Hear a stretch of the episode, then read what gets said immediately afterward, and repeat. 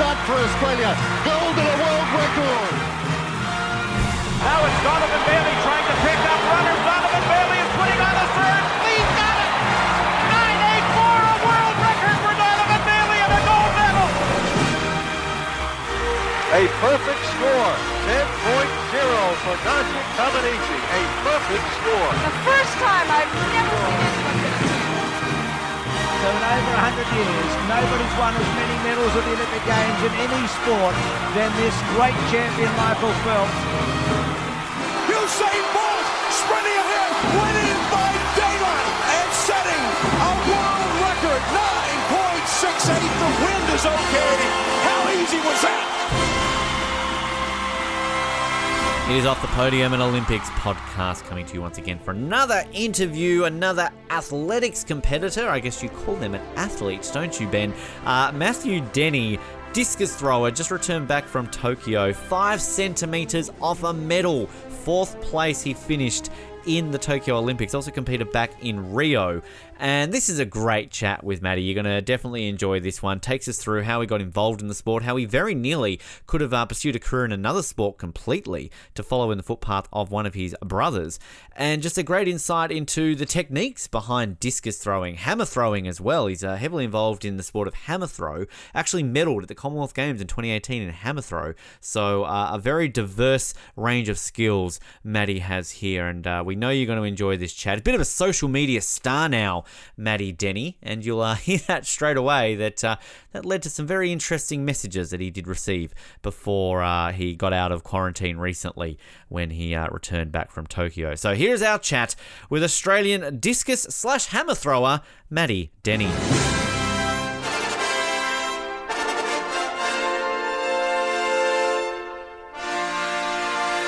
So excited for our next guest here on Off the Podium today. Recently just returned from the Tokyo Olympics where he finished fourth in the discus. Also a two-time Olympian, I should say, competed back in Rio as well. Commonwealth Games silver medalist, World Youth Championship gold and bronze medalist, and also more importantly, Brandon Starc's roommate. I think we need to uh, clarify that thing. one. Main thing right now. Uh, it's a pleasure to welcome Matthew Denny to the show. Matty, pleasure to have you on the show, mate. How's it going? Yeah, Good, Benny. How are you? Doing doing very well, very well. I can imagine you're doing a little bit better though, having just come out of quarantine. I, I, freedom, how is it right now to be free and out of a room that you've been in the last two weeks? it, it's been pretty good. Like I've obviously been able to um, walk about and be able to do normal things again, which is nice. Uh, but I also enjoyed the quarantine um, actually a, a fair bit. Actually, just because it gave me a bit of time to focus on getting back to people's messages and giving me time that I probably wouldn't have had when I got back with. Um, celebrations and all that kind of stuff. So, yeah, it was definitely um, nice to get out. Went straight to the Norman. Um, had a 600 gram steak and a couple of gins, so it was nice. um, and then, yeah, just like just back to normal now. Um, got to move house on the weekend, so definitely a big reality check, that's for sure. So it's been it's been good though. It's good be, good being back. Which I mean, the whole aspect of sort of replying to the messages and everything must have been sort of something unique because obviously I can imagine you, you got a lot of support uh, there from how you did it in, in Tokyo, and I obviously sort of in normal circumstances you might not be able to kind of look through these. So I mean, w- were you sort of surprised with the amount of messages of support and everything you got after Tokyo? Well, to say the the least, um, my peak time on my phone over the time of uh, quarantine was 16 hours in one day.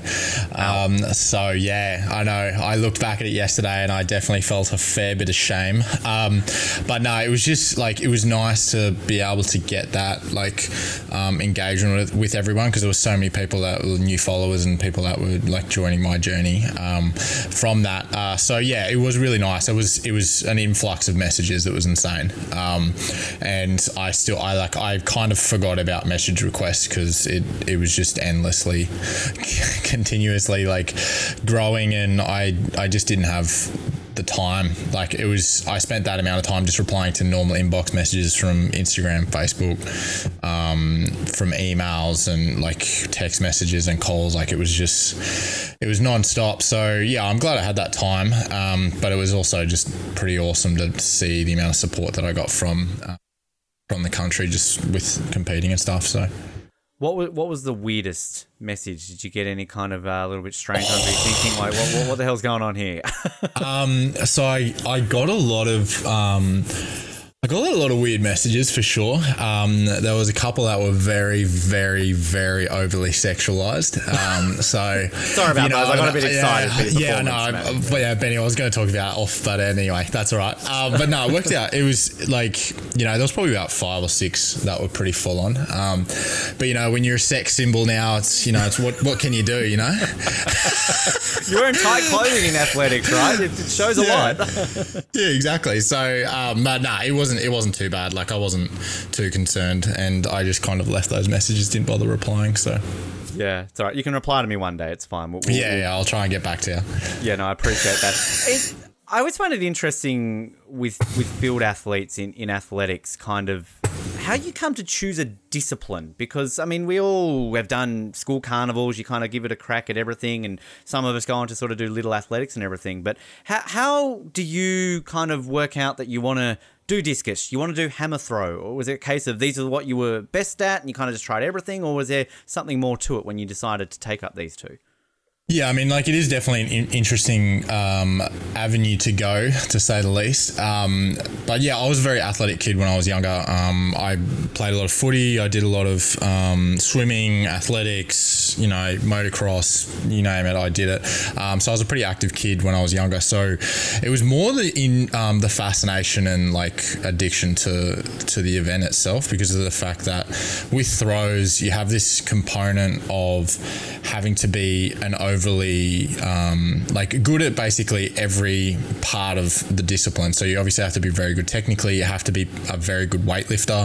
You have to be, you know, the balance of a ballerina and a gymnast. You need to have flexibility. You need to be, you know, the most explosive athlete um, on the planet. Um, and you know, combine all of those things while not being too heavy but big enough and building muscle mass. And you know, there was just so there's so many moving parts, and especially the the technical aspect it as well that drew me to it. Um, you know, we might be throw um, like throwers uh, when we compete, but as an athlete in general, you're you're doing everything in between. You have to be very good at everything to be able to actually be just good at one thing. So it, I think that's the addicting side of it is just being. There's always different things you can try. There's always different athleticism stuff you can do um, to get better, and it wasn't really hey, I'm just really good at this, let's do this. Like I had plenty of options, um, but I just enjoyed it the most. I enjoyed self reliability when it came to training and, and development and being self reliant when it came to my performance and who I could count on. Um, and that was kind of what really, really drew me to it, which was, you know, I guess it's it's a very unique um, focus for, for anyone in sport, but you know I'm glad I chose it. Is, is there much crossover when it comes to people sort of picking up discus and hammer throw at the same time? I mean, I guess the, the spinning aspect of it is maybe closely related, but I mean, it's kind of not one of these sort of, uh, you know, dual disciplines that I, I feel many people do. I mean, maybe like a long jump and a triple jump, sprinting and a long jump, things like that. But are there many other athletes who kind of focus on discus and hammer throw? So when I was doing disc and hammer at the same um, at the same time, all the way up until Com Games, I was basically the only athlete that was doing it successfully. Um, I was the only athlete that was at the level that I was, um, and you know, doing them at major championships and medaling and um, and like being competitive overall, like being within, especially like especially when I was younger, like going through the world ranks and stuff, like always being competitive in both in the medals um, and potential medals and stuff. So yeah, and even in past history, like um, there's only a couple um, that have done it very well, and I think I'm probably one of the only ones to, you know, I think I'm definitely one of the better ones to do it. Um, I don't know why. I think um, that kind of just came down to my fascination and like the way that I trained and the way that I was so dedicated to it kind of worked well for me. Um, but you know, when I started to focus on just discus, it was it was purely a focus of um, financial. It was just you can make a better living within discus because you're in diamond leagues and um, and hammer isn't, but yeah, they're they're very they're totally conflicting technical aspects because discus you're focusing on a, on a wide um, wide knee leg sweeping um, rotation and it's um, more of a yeah, it's more of a linear and rotation to lift.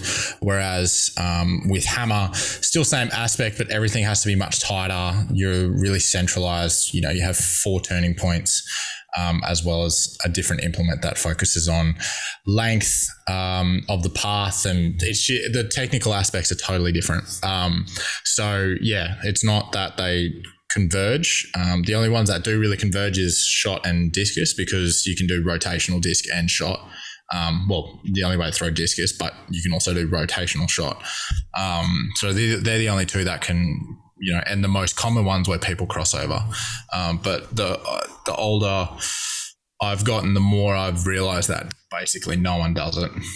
Only a couple of people have done it successfully. So it's it's it's sort of yeah, just fascinating kind of seeing that crossover. And in terms of like training aspects, you know, outside of the technicalities, is it sort of at least same parts of the bodies, or are you training differently if you've got sort of focusing on a hammer competition more so than a disc competition? Um, there's they're all still um, very similar training aspects when it comes to like athleticism, when it comes to you know weightlifting, um, you know specific um, uh, specificity training, um, and all that kind of stuff. The only thing that varies is just the technical um, and you know the aspects of the way that you use certain training systems with overloading and underweight all that kind of stuff, you still have the same principles. Um, they just apply differently with different weights um, and obviously different events. So, yeah, they're, they're quite similar um, in that fact. I I read that you grew up in a family, one of eight siblings, and it was sort of yep. a very kind of competitive household. You mentioning footy before. Uh, kind of as a kid, was the dream to play for the Broncos or join the NRL, or did you kind of have Olympic aspirations as well? Kind of as, as an athlete, as a kid, sort of what were you more focused towards uh, moving towards? Yeah, so basically, my my uh, brother Jonathan, he ended up playing NRL when he was um, late teens, early twenties, and that he was one of um, one of the ones that I aspired to be like and play competitive rugby league. Always, you know, I always had this focus of being a professional sportsman because I love sport and I was, um, and I just enjoyed the way that you know you operate as an athlete and the life that you live. Um, but I, yeah, I originally was going to focus on being a NRL athlete and. Um, you know, Broncos or whatever it was. But then athletics kind of took over, and I wasn't enjoying the aspects of um, relying on other people when it came to team team sports, and um, you know, especially the injury and longevity aspect of it as well. Um, not that I was scared of getting injured, but I just didn't want to waste my time in putting so much effort into it where you can literally get injured off of like sweet nothings from someone doing a dirty tackle on you and completely ruining your career and then it's like oh okay. Whereas within throws obviously you still have the the um, the potential to get injured and, and have those threatening career injuries but um, you know if you're a smart athlete and you train the right way and have a good support crew um, they're it's way less likely. Um, and I just enjoyed the like everything about athletics more. And you can travel, you can you know live a very exotic life in being a European traveler consistently every year, um, and also you know the most pure competitive thing that you can do when it comes to mental strength and preparation and you know it's it's an absolute thrill to be able to compete at the Olympics because there's so much that goes into it, um, and it's only once every four years. So it's a very rare, very intense experience to go through. Did you have sort of a, a moment when you started to represent the state, represent Australia, going to things like World Youth Championships, things like that, where the Olympics was the end goal? Was this kind of something that all of a sudden it clicked in into gear that hey, this is I can achieve this, I can become an Olympian? Well, I think that when I started the sport, I obviously did half decently, but I wasn't really coached. I but then I went to state champs in grade six and seven, got dead last in the state. So, you know, I wasn't like this freak that just was good from the get go. Um, but then I got a coach in grade eight and went from there. But then I made the decision to stop doing everything else and solely focusing on athletics in 2011 and then two years later one world youth but basically whatever I was doing, and it still even applies to everything that I do these days. Um, if I'm going to do it, I want to be the best at it. And I don't know why that comes in my brain, but like, if I'm going to do something, it has to be the fullest of my potential, and um, and I have I put everything into it. I can't. I'm not very good at like half half assing things, basically. Um, and yeah, that's basically what where I went from, and you know, went into athletics and world youth. Let's win world youth, world juniors. Let's try and win world juniors, and you know, the end goal was to be a double Olympic champion in men's disc and hammer in the same championships because obviously never done before. Um, but it was, you know, that's obviously changed over time. But I always wanted to be the best, to say the least. Which it must be an incredible experience then to go to a World Youth Championships in the Ukraine, you know, a place that none of us will probably ever get to go to in our lifetime unless you are maybe don't, don't recommend don't, it. Don't don't recommend the Ukraine. Don't recommend the... it. No. All right, there goes our Ukrainian listeners, but it's all right. We didn't like them anyway. I mean, especially um, where we went to, uh, for World Youth, that whole place has been bombed. Like three months after we had the World Youth champs, the whole airport got was like they call it the War of Verdansk, um, and the Battle of the Airport and stuff. So wow. like, so actually, you know Warzone, right? Yeah, yeah. So the game, so yep. that whole area is based off of Verdansk. Uh, really? Not Verdansk, off of um, where we Don- were in Donetsk in uh, Donetsk, uh, Ukraine. Yeah. So that whole war is basically what um, um, where our world youth was and what Warzone is currently. Wow. You're trendsetters. Yeah. You basically I know how something. weird, right? yeah, two I know. Months, two months later, the whole stadium wasn't there. It was all all bombed and, and wrecked. Wow, that's crazy yeah. to think that. Uh, geez, yeah. change, change, change the perspective then. So you, your gold and bronze that you basically have a more of a collector's item now because the place doesn't exist pretty much anymore. basically, yeah. Yeah, but how, what was that like to be able to go to an event like that? Because you won a world youth championship before you ever won a, a national championship. I mean, it kind of usually goes away the other way around, doesn't it? That's been pretty crazy. Oh no, so I so I still won well uh, like nationals and stuff. So um, so the way that I progressed, so basically when I got dead last in the state, that was grade six and seven. And then I carried on, and about six months later, I went from dead last in the state to second in the country. And then a couple of years, uh, I think the year after, I won nationals. And then, yeah, and then I won, um, so I won six gold medals at 2013 nationals, which was in both under 18 and under 20. So I did shot disc hammer under 18s, shot disc hammer in under 20s. Wow. Um, so I went from that ever been done before? uh, not in, not in, not in the throws events. I know that, but I'm pretty sure not really. Wow. I think it was a pretty, um, yeah, no, it was good. It was good fun. I was so I was cooked after that that comp because I like when I was younger and as we all when we were younger loved Red Bull um, and care about the side effects of it. And yeah, after you do two two Red Bulls per comp, and by the end of six events after like seven days, whatever it was, um, yeah, I was basically like sweating, hot, cold, had temperature um, the last comp that I did, I rocked up. I looked like a ghost. Um, so yeah, do not take that much Red Bull. That is the secret yeah. to success. That just is, don't do it.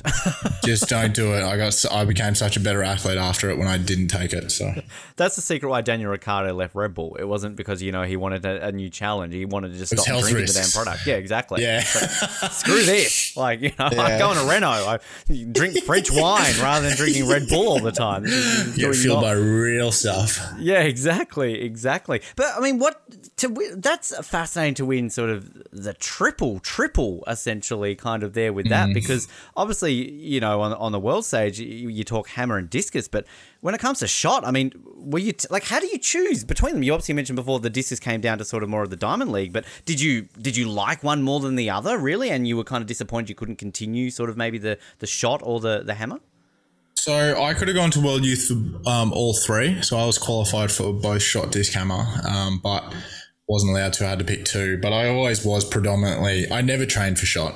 I I literally did it once. Uh, well, I did it for states. I did I did one session before state champs, and then I'll do state champs, and then I'll do nationals.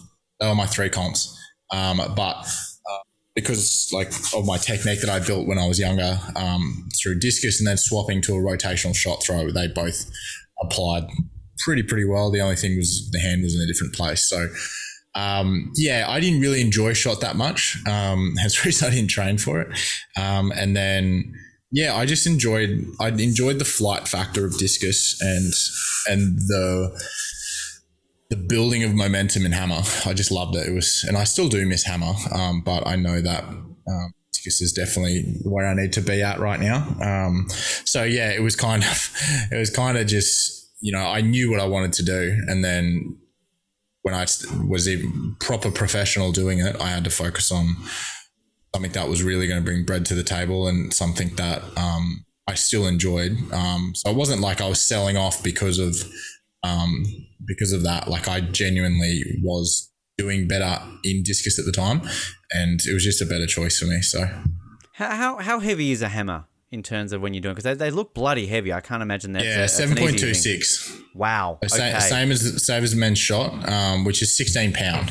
So Wow. I changed all the records over and everything to kilos, and it went to that And what about a discus? How how heavy is a is the disc? two kilo, two kilo, Kilo. It's a bit of a difference there, really, when it comes to Yeah, sort of the, way way different. the weight side of things. So in the lead up to Rio, um, do you remember the moment that you were thrown your qualifying? Because I believe you went to the US for, for a bit and, and Yeah. eventually threw a qualifying uh, throw. I mean, kind of what was that like when you eventually had reached that target and boom, you're an Olympian at that point? Yeah, so basically we did a we did a um, US season and then came back just short. I had 64.88 um, in that season, and then I needed 65 to qualify, and I wasn't going to get through on the top 32 rankings. And just with that, because it was so tight, um, and yeah, so I said, "Nah, stuff it. I'm going to fork out the cash. I'm going to go back. I'm going to do it." And I flew back, competed three days later, got the quali did another comp the next day, but it was terrible because I had one hour sleep because I was that hyped up. Um, but yeah, it was it was Rio was more about getting to Rio than what it was actually competing. I still thought that I was competitive um, and should have made the final at Rio. Um, but it was a totally different circumstance to what Tokyo was, where I was, you know, qualifying wasn't the issue. It was how well could I do. Um, I actually had the chance to prepare and um, be ready for that. So yeah, it was it was disappointing um, the fact that I didn't do as well as what I wanted, but you know, no one. There was only like two other people that had ever thrown further than me at that age with the open weight. So I mean, I can't complain too much, and I needed so like my end goal is a um, one of the end goals I have at being a track and field athlete is that um, I really want to make five Olympics, five Olympics. So um, I want to be able to make 2032 in Brisbane, which would be my last Olympics ever. That'd be five. Um, I would never compete after that comp. Um, but no one's ever made five in track and field ever. So Wow. That's kind of the goal. And Rio was part of that. I had to make Rio to make that possible. Otherwise, it would have made it way more difficult and very, yeah. It's it's fascinating to kind of think that you can bookend that though with a with a home Olympics. Uh, I mean that's that, Yeah, that's crazy. isn't it? I mean perfect timing for them to announce at Brisbane. You must have just gone, wow, okay, well that's a Yeah. perfect way to close out my career. if I yeah, if that all goes to plan, like if I continue the way I am and keep progressing and um, stay uninjured and be smart about that, um, I have a solid, an amazing team around me, which will get me there. Um, yeah, mate, I'll. The last throw that I do at that comp, um, if I make it, it will be the last throw I ever do. That's fascinating, fascinating. Well, we, we know it's going to happen, uh, Matt, Maddie. We, we're definitely going to Fingers hold crossed, out eh? for that. Fingers yeah. but when it came to the whole experience in Rio, we always like to hear from our guests, kind of just um, outside of the competitive section of being in the Olympics, kind of just the, the Olympic, you know, feeling. Yeah, get the everything. real talk, eh? Get the real Yeah, talk. The real Yeah. talk. I mean, it's because obviously you've got that unique distinction too, where you had Rio, which is quote a normal games. Tokyo, obviously a little bit different. But are you able to sort of soak in the atmosphere of being an Olympian, sort of live around the village, kind of you know bump shoulders with the world's best, and kind of take it in what it is to be an Olympian outside of competing? Yeah, it's funny. I'm one of those guys that um, I'm not like I don't. I'm not very fangirly kind of um, personality. Like I obviously, you obviously see large amounts of top athletes, but I don't like. My God, I need to go get a photo with them. Um, so it's you know I for me at the end of the day I'm there to compete and like that is the job. That is what I'm there to do and. I, I refrain from doing a lot of things just in the focus of that and saving myself, saving my legs, saving my energy, and you know, putting my focus into what I need. So, you know, Tokyo and Rio were very, very different. We thought Rio was going to be the worst, um, and it was kind of up from there for what Tokyo was supposed to be. And it would have been, but obviously we were very wrong, and and COVID definitely proved us wrong. So, um, but you know, it, it was still an amazing comp. Like at the end of the day, if, if you're not a if you're not ready to compete, no matter what the circumstances, like I think you're doing probably doing the wrong thing.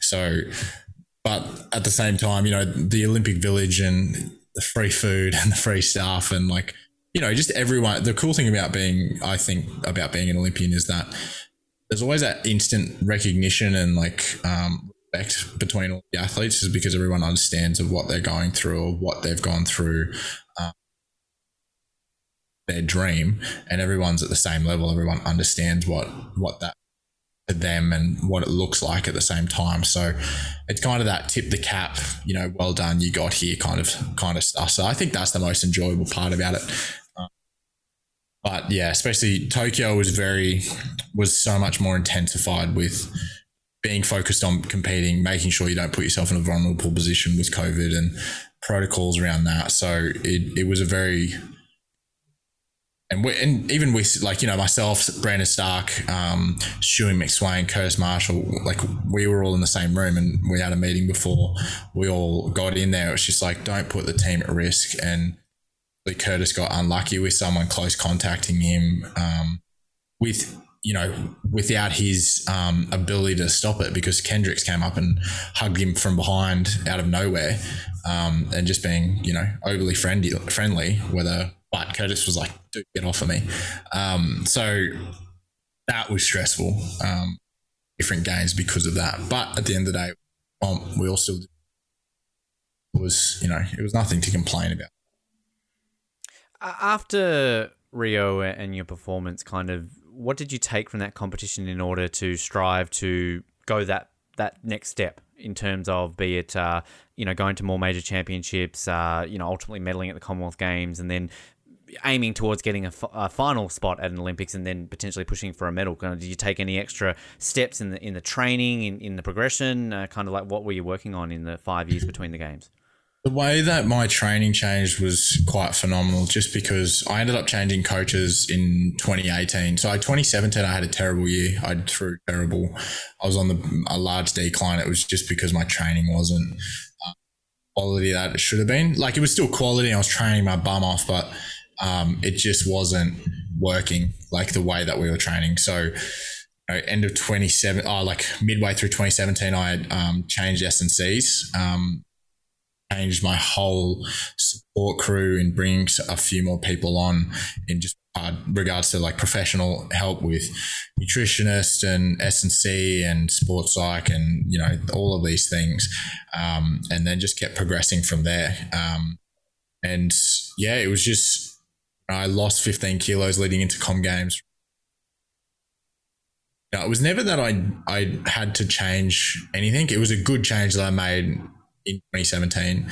But like when I went to Rio, I knew that I could be competitive and I knew that, you know, gold was doable. Like that's a possibility. I felt comfortable. I wasn't intimidated by guys being bigger than me. And I reiterated that fact in Tokyo. I just totally confirmed all my thoughts and am and I thought that I should have done better. I thought I should have medaled um, Tokyo, but well and all well and good to say it now, but yeah, it's it wasn't that anything changed. It was just that I made a few modifications, um, validating what I was and improving on things slightly. So the whole Commonwealth Games experience must have been unique. I mean, we talk about home Olympics, home Commonwealth Games. Uh, you know, obviously a Queenslander in Queensland and everything. You get the silver in the hammer, fourth in in the discus, and I believe you were the, the first Australian in sixty eight years to compete at a Commonwealth Games in both hammer and discus. I, I mean, what was that experience like? And to come away with a Commonwealth Games medal, I mean, kind of does that rank up there with the World Youth Medal? Is it more prestigious in your eyes? Kind of, how did you take away yeah. from that experience? Yeah, Com Games I think was um, a very a big highlight of my what the occasion was and being home games and it was it was incredible. Like I, it's hard to describe being able to you know stadium of sixty thousand people and be able to name probably like five hundred of um, just with like people you know that you grew up with, family, support crew, like everything, like everyone was there. Um, it was disappointing because of the fourth. Uh, that killed me because I fouled a throw that would have got me silver, um, clearly. But and I, but yeah, to miss out on that op to just make that kind of history, I would have been the first ever. I think first ever to ever medal in both discus and hammer. That was disappointing. Um, but the whole experience in a, in a whole was amazing. Men, you know, the hammer was a, gr- a great experience, and you know there was a lot of um, there was a lot of story behind that with the way the comp went down and the crowd reacted and the way you know that that still gives me goosebumps thinking about it. Um, yeah, so hopefully Brisbane can. I'm sure it will. Yes. Yeah. I think the gap is slightly bigger than Metricon, right? So it kind of might, uh, you know. Well, I, I'm trying to work out where there's chat. I think there's chat about putting it um, in like north side, so not at the Gabba, because I think the Gabba is going to be like the main, like the opening ceremony and stuff. Kind of but I like what they did the in Rio, kind of separate. Yeah, but I think the bit, right? athletics track's going to be separate, so I don't know where it is. I think it might be somewhere north, Interesting. Maybe one of the race courses or something. I don't know. Maybe, maybe you can just, you know, I was going to say you can just, you know, sneak off to the Gabba between now and 2032 and just get get used to it, uh, basically. Yeah, just get a just get a feel. Just go just go do some T twenty for a laugh. yeah, exactly. J- Join Yeah. the heat. Hit the you know, lines, boys. Aren't? Yeah, it'd be Exactly. fine. Hey, boys, just want to get some experience. I Yeah. don't know how to play, but we'll be right. I'm sure they'll like it. Finals coming Yeah, up. I'm be sure they'd, they'd appreciate it. Uh, so, at what point then was that decision made between Gold Coast and, and Tokyo to switch solely on, on, on discus? Was it kind of just a case, as you're saying, the financial reasons? It was like, okay, I've got to focus on one, and kind of was it a difficult decision to kind of put hammer behind you? I think what was frustrating me, and I remember the day that I decided it. So I went in Europe competing, and men's hammer was on in the morning, and then I had to do the men's discus directly after. And I was in really good form for both, especially discus and being competitive that way. Um, but it just, you know, the killer the fact that I was I was quite tired for discus after that and not to be competitive and I remember walking out and my um, partner Mia, she was standing there and she was coaching me because she came over doing the trip with me. And I just walked out and I said, can't keep doing both, wasting opportunities and I can make more money in, a, in disc. I was really eating at me. Um, so I remember making that decision. And then by the time I got back from Europe, that trip, which was I said I'll put down hammer until meantime. I thought that I was going to go back to it after Tokyo, but now and uh, Olympics being a year later, I just said, no, I'm not going to bother. I'll definitely go back to it. I just don't know when. So, in terms of sort of the lead up to Tokyo with the delay, uh, you got injured sort of at the end of 2020 and kind of I Yep. guess worst timing to kind of in a and what you wouldn't generally be a lead up to an Olympics at that point. So was was it a case of that this was a more of a, a hindrance or did it actually end up helping kind of have an extra year for Tokyo? Um, well, I mean, if Tokyo went ahead um, at the right time, then I wouldn't have been injured. Um, it would have lasted out. Uh, it would have been well after Tokyo had happened. But yeah, it, I think it ended up working well for me anyway. I hated it, but I think it ended up working well um, in regards to performance and just a bit more time to just bridge the gap between a few guys. Um, but yeah, that injury kind of immobilized me for about four months um, in regards to training and being able to throw and improve on my throws because I was only I wasn't able to throw without pain, and it was a very very tricky injury to deal with because it was all you know abdominal and rib base, which is a lot where all my power comes from when it comes to delivery and all of that movement pattern. So yeah, it worked well that it was a year later. I didn't like it. And, you know, we obviously missed out on the European season last year. And then the rib injury made me miss out on the European season this year. So I missed a lot of money um, and earning potential with that. And also just competitive experience with a lot of those guys because,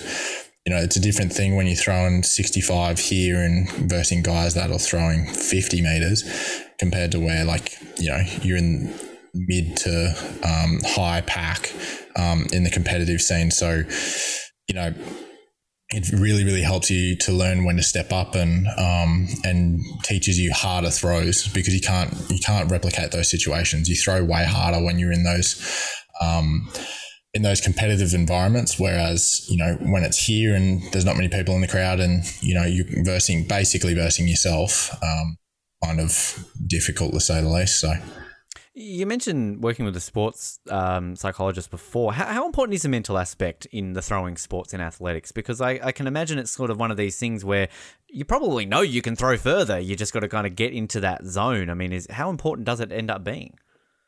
Um, I think if you go look at the scorecard from the Olympics and the consistency and execution side of things, um, I was definitely by far the most executed, most consistent, um, most competitive person um, in that field, and I know that. You know, I mean, it sounds full of myself to say it, but it's it's nice to know that you know when it counted, I was able to step up, be in PB form, throw to the best of my ability, and then some, um, and do it from round one. So, and that comes from my sports psych, and that comes from all the work that I do around building my mental aspect and like being as bulletproof as possible and just focusing on the things that count when you need it and just executing simple things. So it's funny how um, how simple it actually is um, at the end of the day. Um, your brain just loves to complicate it and think about more things because your brain, your brain wants to be able to control the situation in, in those kinds of environments. So it thinks that overthinking is the key to, to being consistent and to being um, you know, a competitive athlete, but it's actually you've done all that work. It's just basically executing simple cues and and being an animal and just going for it. Like the, I think the scariest thing for everyone, especially in Olympics, is to especially in throws um, and field events because it's there's so many technical aspects that you could you know dwell on. It's just actually how hard can you commit to being scared um, of what could be, and if anyone says that they're not nervous or um, you know like know, tense or anxious about the event or whatever, they're lying to you. So um, it's just basically can you stare that in the eye and just step up and go for it. So that was, I was really happy with that in Tokyo. That was what I was happy that I did. Um, obviously, I'm annoyed that I didn't find a little bit more ele- elevation on my throws where I could have probably got that 68, but at the end of the day, like I was missing throws, but because I was committing, I was still throwing I've never done a series like that before in my life, and that was from getting in good form, you know, and just basically committing um, as much as I possibly could to what I could control. So.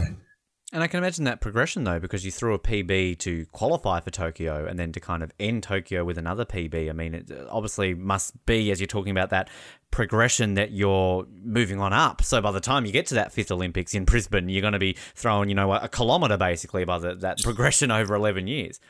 Yeah, I think um, probably the other the other thing that's killing me is that with that injury, I t- basically lost four or five months, right, um, of full training. And then basically when we finished that, we fixed that, then it was rebuilding from there. So we only had like three to four months of full prep um, towards actually competing at Tokyo. Whereas usually I would have six to, no- uh, six to nine, even 10.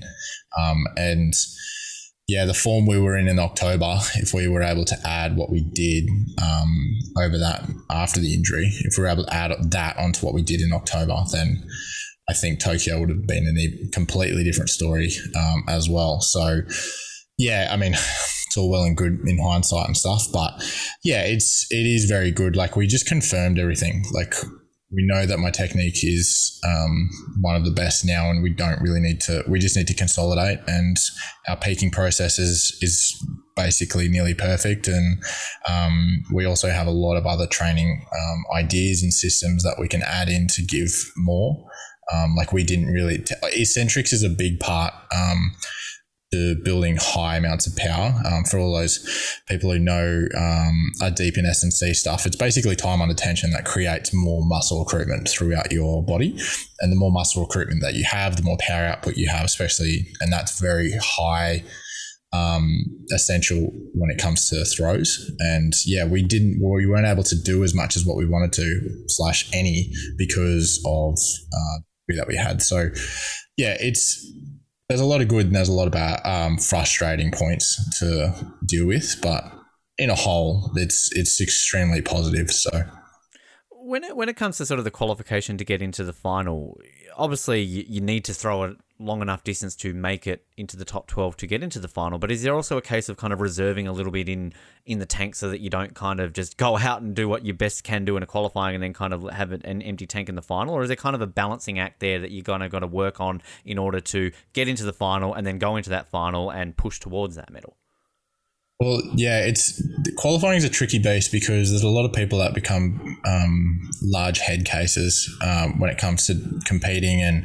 overthinking it because you only have three throws and you know, oh, I don't want to waste my energy, but then I don't also want to not try enough, and that's where people come into the issue of like underperforming and um, and really like cooking their throws is by overthinking that. Like for me, it was just basically, you know, I knew I was in amazing form and that I was able to throw 65 plus with with ease, which I did. Um, and you know, yeah, the auto qual 66, but nine times out of 10, it'll be, you know, 63 meters that will get you through to the final. So it's just, it's just throwing calm enough where you can have a good throw um, and be able to place yourself in the final. Um, if you need to step it up a little bit, you can, but like I was kind of I was kind of like that 85, 90%. Um, but usually the best throws come from that anyway. So it's a very tricky thing to deal with uh, for a lot of people. I felt quite comfortable and it was, it was, you know, it's still stressful because you haven't competed at a majors since September 2019. So, um, and obviously there was a lot of anticipation for this. So I think a lot of people definitely overcooked themselves and warmed up too much. And it was very early. So, um, you know, competing at 9.30 in the morning is like the last thing you want to do for throws because you want to be able to be awake, your neural system like fully awake and um, alert. And that's why you saw such bigger throws in the final than what you did in the qualifying. So, yeah, I think I think it would have changed a lot of things if you if they held the qualifying in the afternoon. That's for sure. Is there much sledging in discus? Do you do you kind of walk past the uh, the athletes and give them a, you know a bit of a dirty sort of word here and there, uh, you know, between between your throws? This is a good question. So, I'm a big advocate for competitiveness. Now, there's a difference between competitive chat and sledging. Um, now, I refer to sledging as in like cricket sledging, right? So, like, yep. you know, just or like cricket sledging or footy sledging, like just very aggressive um, and very um, just, you know, aggressive basically. And you know i i don't sledge. I throw competitive chat. Um, no but i just have no i think i just bring i bring like that australian um, you know joking around sarcasm to the to the comp. Um, and you know europeans are very literal people so some of them don't take it well. Um, but i just like i think i unsettle a lot of those guys because of the fact that um, you know, I, I've, I mean, my history of competing in major championships, I'm always like in good form, PB form, perform when it counts kind of thing. But I think it's also because of the fact that I'm so relaxed compared to those guys. I throw like a lot of fun chat and joke around and, um, but when I come to throwing, and then if anyone watches back the Olympics and the way that I competed, I was having a lot of fun in between rounds. But when it comes to that two minutes, three minutes before I'm about to throw, I'm like laser level focused and, you know, very um, aggressive in that fact. But when I'm, yeah, when I'm walking around, like um, I have some of them are my mates, and like you know, Australian mates chat is always, you know, very fun and um, very, uh, you know, just just stupid basically but then there's some guys that if you're not mates with them they don't really get it and they're just kind of um, you know like what are you doing um, but the other thing about it is as well like you know, if you aggressively sledge someone, people know that you're sledging them, and it it's not effective. But if you do stuff like very simple, um, subliminal, or oh, not subliminal, but like subtle chat, like it just, it's more about, um, you know, okay, here's an example. So basically you're sitting in a, like in a classroom, right? When you're at school, yep. and, you know, you're sitting there and everyone starts laughing. You don't know what's happening. And yep. you kind of like laugh at that uncomfortable, like I feel out of the circle kind of stuff. Yep. Yep. It's creating that if you can create that in in chat and talking to people, it really unsettles them, wow. and it's quite funny to watch. And you know, the reason that I enjoy bringing that, and it's not like, you know, at the end of the day, it's it's you versus me. It's you know, you know we're we're searching for you know the glory of winning and stuff, and I think that creating that competitiveness between each other helps one better performances for the sport people watch the sport more as well as a little bit of rivalry. I enjoy rivalry. I enjoy the, the tense moments between because then it makes me lift um, when it comes to competitiveness. Um, and also like it that's why a lot of people watch um, you know team sports and fighting and all that sort of stuff because there's always that you versus me com- competitive rivalry kind of stuff. Um, and i think that athletics needs more of that. Um, it's all everyone's so friendly. Oh my god amazing work great throw. But like mate if i was sitting in if i was sitting in first and someone came and beat me in the last round and i had to respond to that there is no way you think i'm going to say great throw well done Yeah. maybe after the comp I'll say congrats like like you know very well done and I'll I'm happy to sit and have a beer with them or whatever but in that comp and in that moment you should be absolute caged animal like you you've literally taken so much away from me but when I see people being that overly um, friendly in a competitive environment really irritates me because I'm like boys, we're all against each other here at this point in time. We can have beers after and we can have great chats, but right now, I do not like you. You do not like me. Let's compete and make this like, let's make this a battle kind of thing. Um, Yeah. So I like trying to bring that, and I I think I did that in Tokyo because, you know, yeah, I was like. Lukas Weisshaidinger, right? Like, you know, obviously he got me by five centimeters, but just like fun stuff. Like he was he was walking around um, with this massive ice back, uh, like esky. I don't know what was in it. It was completely pointless. I was like, I was just like, I was like, mate, you going for a picnic or something? And he like just literal, like so literal, um, uh, European. He, he he goes, oh. Yeah, yes, I, I have a couple of sausages and beer. And I was like, and then I was just like, all right, mate. And then he didn't know how to like react to that. And um, just stuff like that. Like I thought that I, I just, it's just harmless fun, right? Like you're not, you know, you're not, I'm not saying, you know, F you or like you're an idiot or like you're terrible or this sport or like something about their mum. Like I'm not throwing that. It's just the subtle stuff. Like I remember, um, sorry to continue on, but um, No, I'm loving this. Keep going. This I could spend all In, day listening um, to this. in Doha 2019, I remember um, one of the boys was talking to me. He's a very overly friendly uh, athlete, anyway. And I was getting annoyed. I was just like, mate, shut up, stop talking to me. I'm like, I'm getting ready for this comp. We're already in the past the first round. And it was, you know, it was it was literally like we were having a beer, just sitting back and chatting. And I was just like, mate, stop talking. And he kept chatting, and I was like, you know, not really paying attention. I was thinking, oh, what can I say? And obviously in Doha, the hottest place on earth, and you know, never rains. And I go, oh mate, do you see the forecast? It's supposed to rain in about five minutes. And he goes, What? And he's looking up in the sky. And he's like, In Doha? I said, Yeah, man. Like, it's like the one time out of the year it rains, but it's about to like pour down like 50 mils. So, like, get ready to throw because it might get wet. Mate, I just stood up and walked off. And old mate didn't know what was going on. He was like looking around in the sky and like, I think he was like trying to dry his shoes ready just in case because the comp's going to get wet.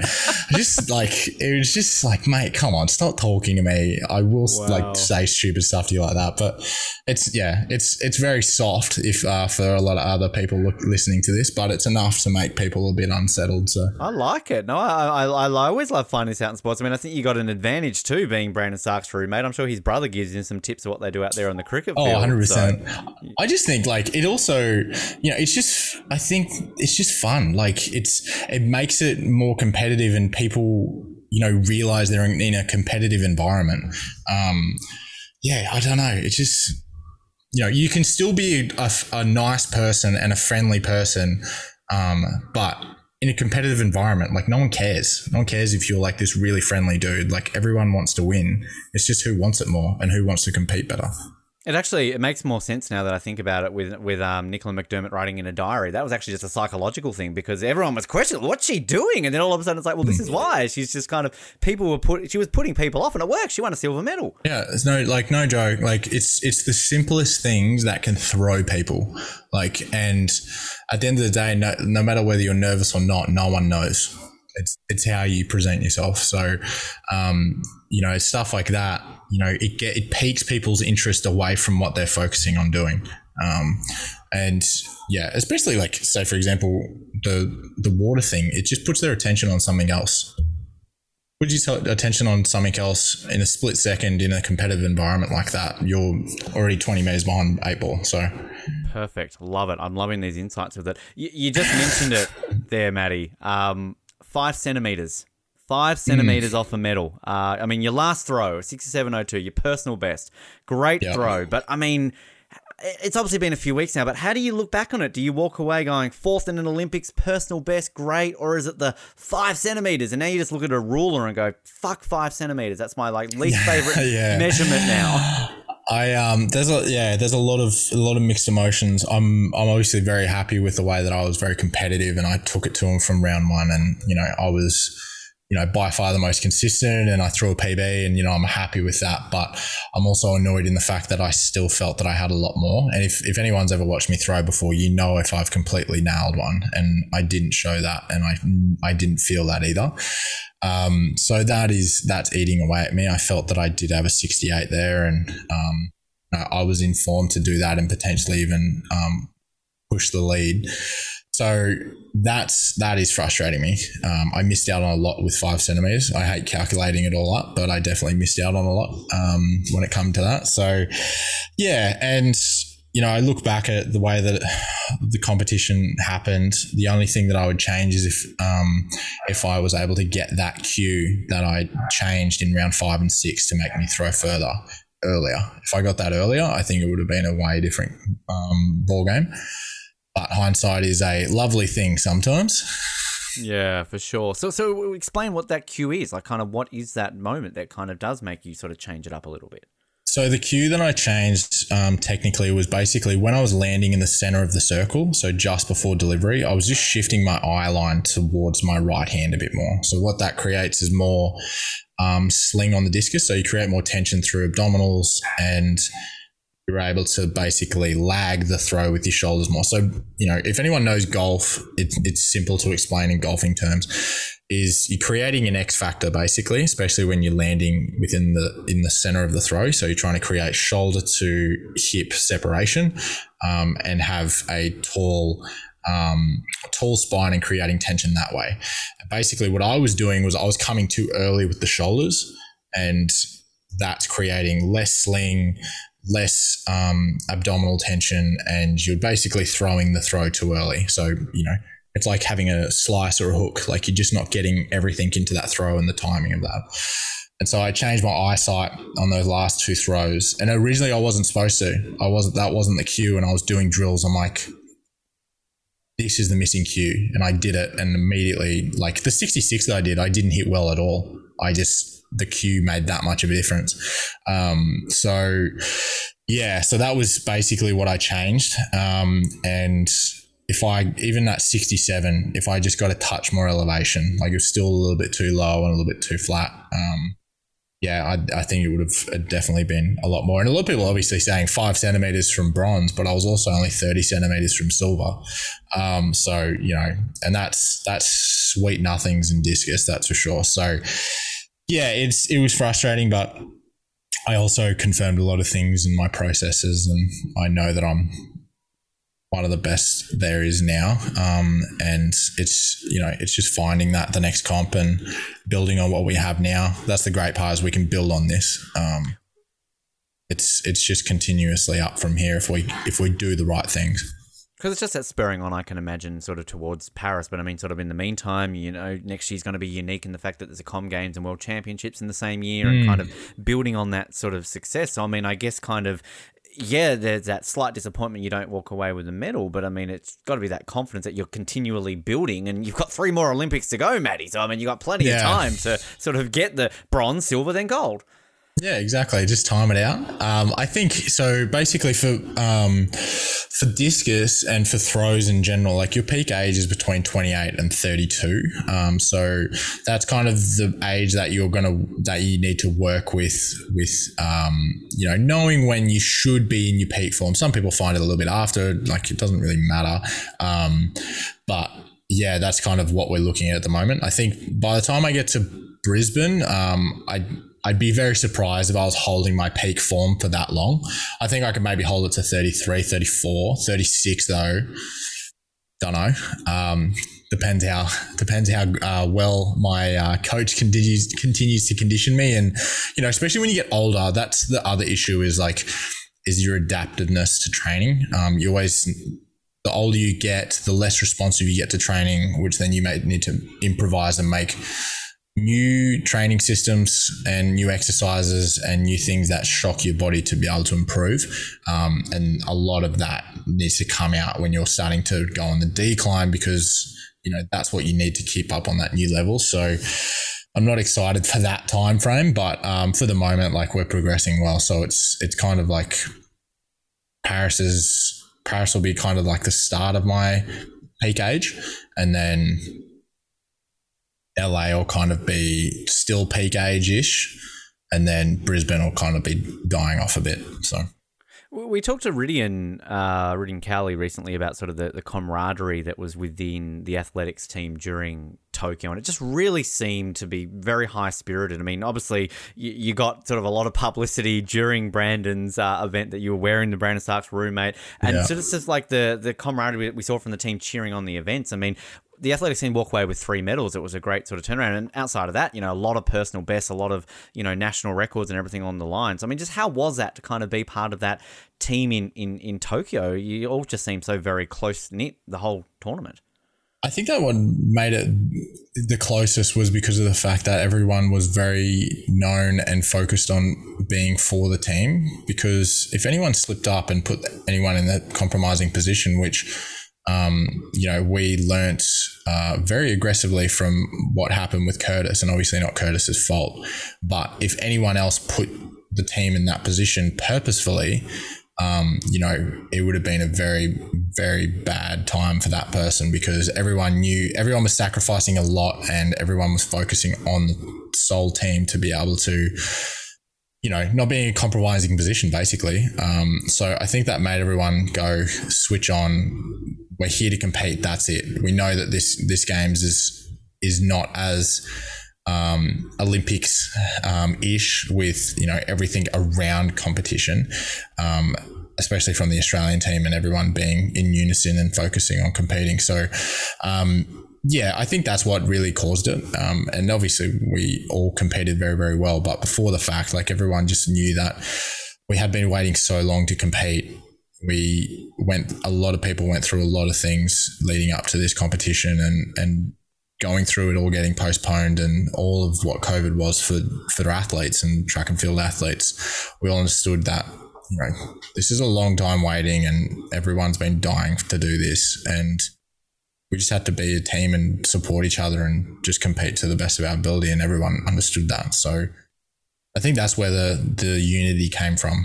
Um, but for me personally, like I've always been a big supporter of um, everyone and just making sure that you know we're in a stadium that has no no spectators and you only had coaches and athletes that were able to come and spectate. So the more that you could provide that atmosphere and support while being at a games that isn't at home and a games that didn't have any support had to you had to be there for other people especially when you weren't competing so yeah close it out in just a moment with a series of fun questions we like to do it with. But just two quick things I want to uh, touch on. Uh, outside of your whole Brandon Starc's roommate that you had, got bit known for some of your lockdown videos. Uh, oh, God. They, they, were, they were kind of a bit of bit of fun. Did you did you have a favorite out there, and uh, kind of what, what brought about that fun little idea?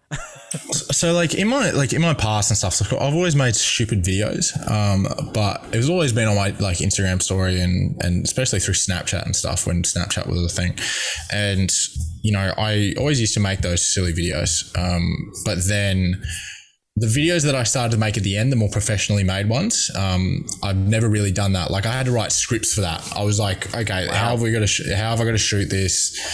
You know, angles and you know, making sure everything tied up cinematically, if we're going to call it that or whatever. Um, but yeah, I just I I wanted to try it and I knew that TikTok was a big thing at the moment and it wasn't and it wasn't strategical either. I just kind of noticed that the videos that Channel 7 Olympics were doing and especially the ones that they posted of me were doing extremely well.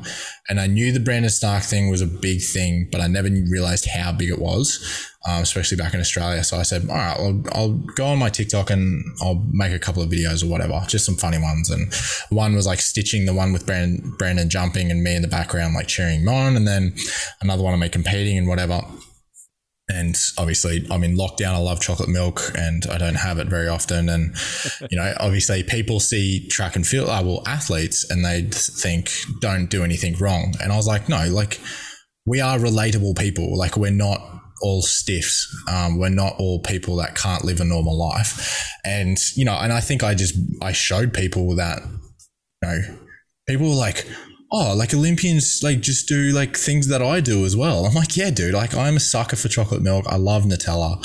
Like, you know, I just, you know, I dedicate my life to something else and I put that on hold whenever I when I ever I need to.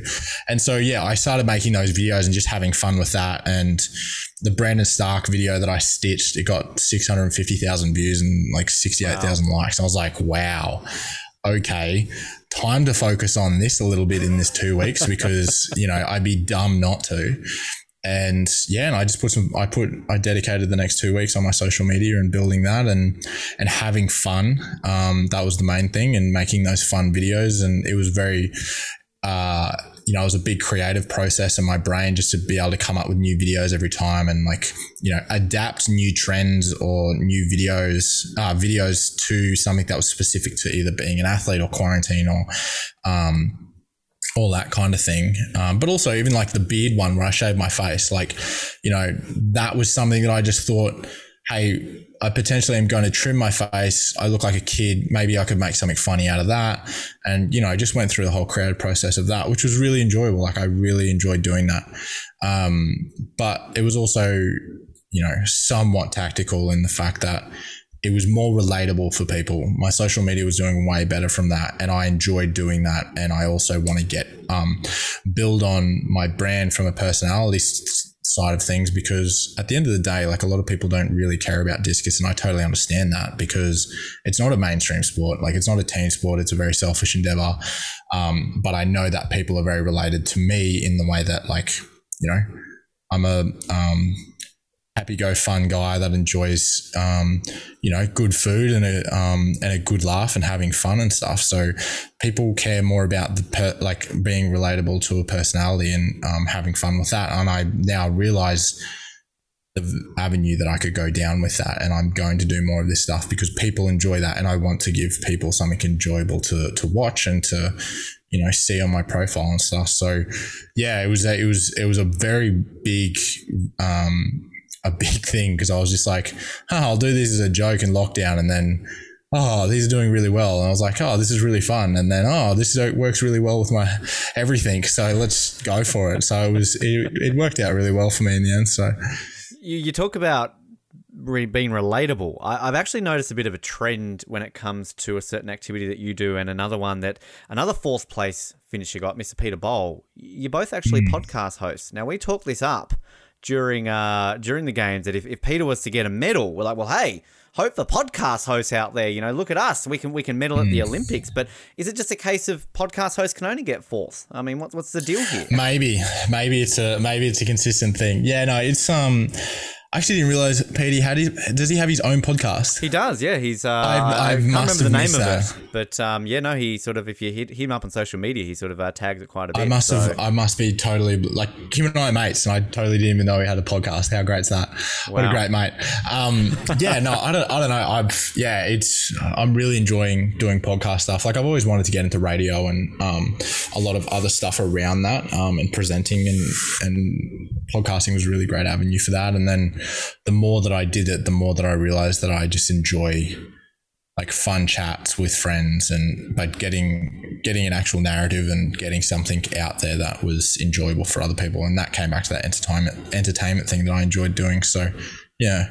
So what what give give your podcast a plug. What is it? What is it about? Where can people listen so it's it's actually the the whole idea about it's kind of changed, um, especially over like the last couple of weeks with quarantine and re- revising and all that. Um, but basically, so it's it's called Inside the Cage with Matty Denny, um, and it's a podcast where originally I was solely focusing on interviewing successful people around, um, you know, personality, sports, and all that kind of stuff. Where you know, and and creating that relatability, giving uh, people an insight to people that are very successful, but showing that they're just real people that really enjoy what they do, and and showing key trends about just enjoying what you do in in in a whole. Um, but now I'm actually going to focus a little bit more, still the same thing, but in a different format. So basically, the way that I'm f- focusing it now is I'm going to have continue having guest hosts on, um, and Starkey's going to be on the next one, but it's going to be more radio based, I would say. So we're going to have a few more segments where, um, you know, even you know prank calling athletes, prank calling a lot of people, um, you know Q and A stuff from you know, from our following and pe- a lot more things that people want to hear and even getting, you know, call-ins and, and doing it around that. Obviously it's not live, but um, I think that it's making it more entertaining because, you know, people obviously want to hear stories, but people also want to be entertained. So if I can provide both, then that'd be amazing. So um, yeah, check it out on Spotify. And um, I'm also doing a video version of it as well, which is on my YouTube. Um, and I'm also doing clips on my Instagram at maddie Denny. So yeah. Beautiful, beautiful. You can maybe prank call some Austrian uh, disc and t- ask them about uh, Yeah, picnics some guy, I don't know who he is. Yeah. Yeah, who, who's, who's going on there? Um, the Yeah. Peter's podcast is called In My Spikes. So my- uh, oh yes, I have seen that. I didn't realize that was his. Yeah. Right. Okay. Okay. I'll get onto that for sure. across and between there, potentially, kind of doing believe I that. missed that. Now, we like to close off our uh, interviews a series of fun, sort of get to know you questions. As we always explain, these are based off a Team Canada questionnaire they gave to their athletes before Rio and Pyeongchang, and kind of just some Yep. randomness here. Now, I've chosen here a Canadian javelin thrower from 2016, uh, Liz Gleadle. Not sure if Oh, yeah, Liz, yep. with I know Uh, Liz, yep. Okay, there you go. Good. Where you might be able to guess some of her answers, maybe, or just stick with your own. And there's always there's homework aspects of this, Matt. If you want to, there is the ability to draw pictures. So again, we always open ended. If you want to draw and send it in, we'll share it on our social media. Right. Okay. uh, All right. letting you know that. So the first one here is draw a picture of yourself. So if you want to, you're welcome to, and we'll share it. Ash My Werner, sketching abilities Bob is Slater. terrible. She did it. So well, well. Hey, we'll see how you go if you want to. Uh, your favorite, and you're allowed to answer your own Olympic moments here if you want to. What is your favorite Olympic moment? Cathy Freeman. Cathy So Freeman. generic, but it's just so amazing. oh, you can't go past it. So You really amazing. You can't beat past it. Yeah, it's um as I've said, uh, sort of whenever it's brought up, it's a it's one of those moments where you, we all know where we were, uh, basically Yeah. when it happened, and kind of remember it. For yours will be the Cathy Freeman moment of Brisbane, though. Like you, by that point, what I'd ten-time world champion, two-time gold medalist, you'll carry the flag, light the flame, and win gold. Like all. Living the dr- living the dream, mate. Yes. I'll have the biggest party after that. That's for sure. Everyone's invited. Put a The bar tab the, on. the Gabba will be renamed the Matty Denny Stadium by then. So just, just, it's- Good luck. Good luck pitching that. We'll, Yeah. we'll, we'll see. We'll see. we, we have sway. Don't worry. we have, we've we got- have sway. Yeah. Okay. We've got connections. Both our listeners know people. Um, Oh, if you could choose any Olympic host city, what would it be? um, Allora. Uh, how, how would that go? Do you think? Uh, oh, mate, you'd have more spectators than what the town is, so it'd be great. you probably have more spectators than uh, Tokyo. So I mean, Yeah, you probably. yeah, literally. I'm pretty. Yeah, it'd be thereabouts. um, in your spare time, what do you most like to do? Um, play video games and photography. Nice, good combination there. I like it. Um, Hmm. what is the weirdest instruction a coach has ever given you? Go that way. Go that way. Quite open ended. All right, that works. Um, what is your favorite workout? Favorite workout. Um, max out. Max out. What's max Yeah, outs? How do, what's max that? out lifting. So going for PB lifts, um, and just basically pushing the limit. And that also goes for like hard out throws as well, like maxing out throws. It's just basically do the biggest you can. Sh- show off. What's your PB in the lift? Come on, you know, impress people. Um, do you want me to give all of them or like the most specific? one? absolutely. Okay, so best snatch is 125, best cleans 160, best behind neck jerk is 180, wow. best deadlift is 275, best back squat is 320 for a double. Wow. Um, best bench is 180 I th- or 175. And best farmer carries is 130 kilos each hand. I, I'm impressed that you just know them all off by heart. Like that's um that's impressive in itself. I mean, when when you when you live your life trying to beat them all the time, it's kind of you got to know them because it's like they're they're literally the enemy. It's like nah, got to beat Gotta that. do it. I, I can imagine some you'd be on that. terrible to play video games with. You'd be so bloody competitive that you just wouldn't Oh, give a shit. yeah, it, yeah. I it, that is literally the fact. wow. Okay then. Um, if you could have lunch with any one person, who would it be? Um. Oh, that's. Oh, um, Chris Hemsworth. Ah, good choice. All right. I'm sure your uh, your girlfriend probably would come along to that one too, or wouldn't she? Or Probably. yeah, Probably. she'd be uh, she'd first in line. Um, what is your favorite sandwich? Uh, favorite sandwich. Oh, that's a good one. Um. oh. just a simple ham cheese toasty, but with red onion Oh, and a bit of barbecue and a bit of barbecue sauce. It's oh Yes, I like best. it. Yeah. Underrated barbecue sauce needs to be in more sandwiches. People used to think, Yeah, oh, I know. Have that, but yeah, no, it it has to be toasted though. If you have Yeah. it, if you have it dry, definitely not. But it toasted, it's mint. Yep. Uh, another drawing here. Uh, draw a picture of a Canadian animal, but I, I do love uh, Liz's answer here. She's just left it blank and put an albino bear in a snowstorm. So um, that That works well. clever, pretty clever. Yeah, Um, clever. if you could have any superpower, what would it be? Um, super speed. Super speed. I like it. I'm actually just thinking back to your Chris Hemsworth answer. You could get him into hammer throw. That would be perfect for Chris Hemsworth. I oh. I tried to make a at Com Games. I made a hammer throw joke, um, saying two best hammer throwers in Australia, um, and then I ta- like I put him side by side with me as a joke. Never responded, so I'm sad. Chris, come on. Chris, What's come on, going man! on? You should Jesus. definitely know a subpar. He'll, he'll be regretting athlete. that come the Brisbane Olympics. He'll be going, I could have been friends with him. Um, He could have know. shown me how to really throw a hammer. Yeah, then he'll be tagging you in the future, and you'll be ignoring him. You know, Fingers crossed, eh? When his Fingers career crossed. falls down and Thor ends. Oh God, Chris. Um, the best candy in the world is. Oh, you know, what's those? Um, what's like those string ones? The long string ones that you get like at the um Yeah. at the shops, and it's like the Coca Cola. Um, like, Oh, it's got like yeah. like yeah, the yeah. sour stuff over it. What straps? are they? are The they like the strap sort of thing? kind of like the straps, except for they're like tubes. They're like Oh, long. they're called Twizzlers in North America, aren't they? I don't know what they're called here. yeah, Um, they're they're amazing. Yep. They're so good.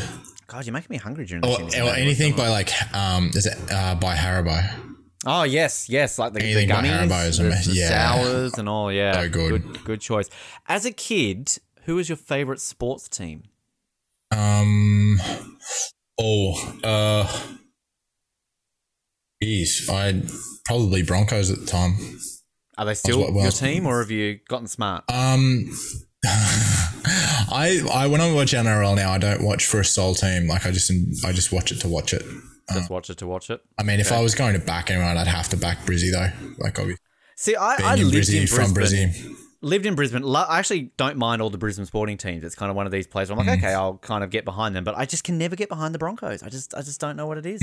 I definitely get behind um the Lions boys. Yep, yep. They're such a good one. they're such legends. I got very close to the Gold Coast because I felt very bad for them, and we'd often go to the Metricon, and uh, I ended up in the Yeah. cheer squad somehow. I don't even know how they were that desperate. So um, I've got a big soft spot for the Suns. So I'm Yeah, a no, Carlton that- supporter, but Suns are probably up there. Yeah. Yeah. Um, your favorite sports movie is? Oh, um, favorite sports movie? That's a tough one. Um, obviously, oh, remember the Titans. Yeah, good one, good one. Such I always a ask, goat this, movie. always ask this question to athletes from sports where there's not an obvious sports movie, but is there a discus movie or a movie with discus in it at all? Uh, I think there is one. uh, There's one uh, like it's like a biopic of um, Al Oerter. So Al Oerter made I think five or six Olympics. Um, he's the most decorated like um, Olympic right ever, ever um, from America. Um, but I've never seen it because I can't get it in Australia. Right, I can't seem to find it online. So We're, we're learning a lot about these kind of different ones. I mean, it's obvious when we have like a golfer on Happy Gilmore or we've got a bobsled on Cool Running. Oh, that is actually what. What am I talking about? Yes, favorite sport movie is Happy Gilmore. What am I oh, talking about? There you go. Change it up. I've- mate, I totally like. I think I was just thinking serious, and then I totally forgot. it. Happy Gilmore by far. I just don't know why I didn't say that. Happy Gilmore. Uh, you've been on this show now for a bit over an hour, Matty. I don't know where you think the word serious fits in, but um, hey, like, Yeah. you know, whatever you want to no answer. idea. There, we'll run with that. Either, actually, that or Waterboy. Ah, yes. just- Adam Sandler Bobby movies are just Boucher, goat. Anything Adam Bobby- Sandler. Good Bobby answer. Boucher. Good answer. Uh, if you could live anywhere in the world, where would it be? Oh, definitely New York Oh, yes. Great choice. Fantastic. Mm. or anywhere, choice. or anyone like North Canada. Yes. Like, like total snow, snow, North Canada, are you talking? Or? Oh, like like um like Banff. Oh, yeah. I love that. Yeah, like the Lake Louise, like that kind of like snowy but like mountain-esque forest kind of stuff. Yeah, nice in summer, nice in winter, kind of, you know, Yeah. nice, nice balance there. just pretty. Yeah. I love this question. This is a sort of a new one that's been asked the last few interviews. When you were little, what was one thing you always thought?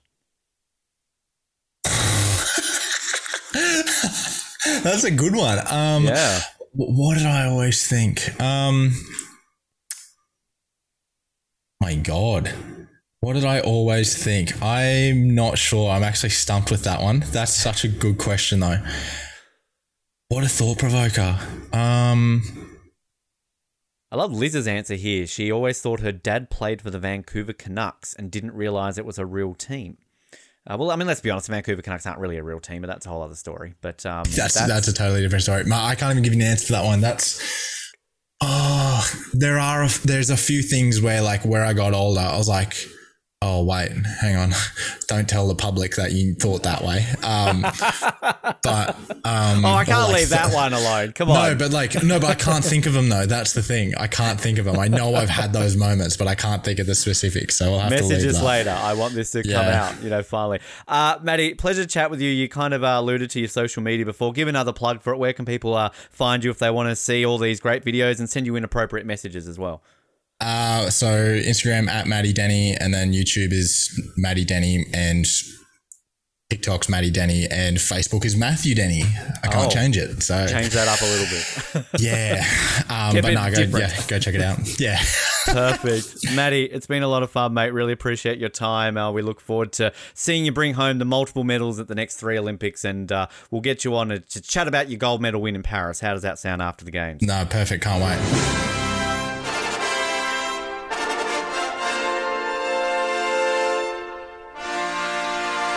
And a massive thanks there to Maddie for his time. A lot of fun and uh, definitely appreciate joining us here on the show. Only our second ever field competitor, if I'm not mistaken, after our Derek Drouin chat uh, a year or so ago. So uh, we, we know how that turned out for Derek when it came for qualifying uh, ahead of uh, the Tokyo Games. So uh, we, we know it's not going to be the case with Maddie. He's going to go on to great success moving forward when it comes to his next three Olympics because it's going to happen, as you heard in that chat. But again, thanks to Maddie for his time on the show today. Lots more interviews and episodes coming your way over the coming weeks. We have so many coming up. We are just uh, filled to the brim with all these interviews. So the best way to stay up to date with who we've got coming on the show, hit us up on social media off the podium. Follow us on all of those Facebook, Twitter, and Instagram. And of course, on all the podcast platforms, search for Off the Podium. Find us on there Apple Podcasts, Google Podcasts, Spotify, Stitcher, you name it. We are on there. We appreciate your feedback. Let us know what you think of the show. Leave us a rating. And if you've got any guest requests, hit us up on the social media channels I just mentioned before. Let us know who you'd like to hear from on Off the Podium, and we will track them down for you and see if we can get them on the show. So, uh, plenty of exciting things still to come on Off the Podium as we get closer and closer to Beijing. We may be getting further and further away from Tokyo, but uh, we've still got so many athlete interviews from both the winter and summer games to get you in the mood for both. So, uh, get pumped up, get excited, and keep tuning in to Off the Podium. Thanks again to Maddie. Thanks again for you for listening. This has been Off the Podium. My name is Ben, and we'll speak to you next time. Good night.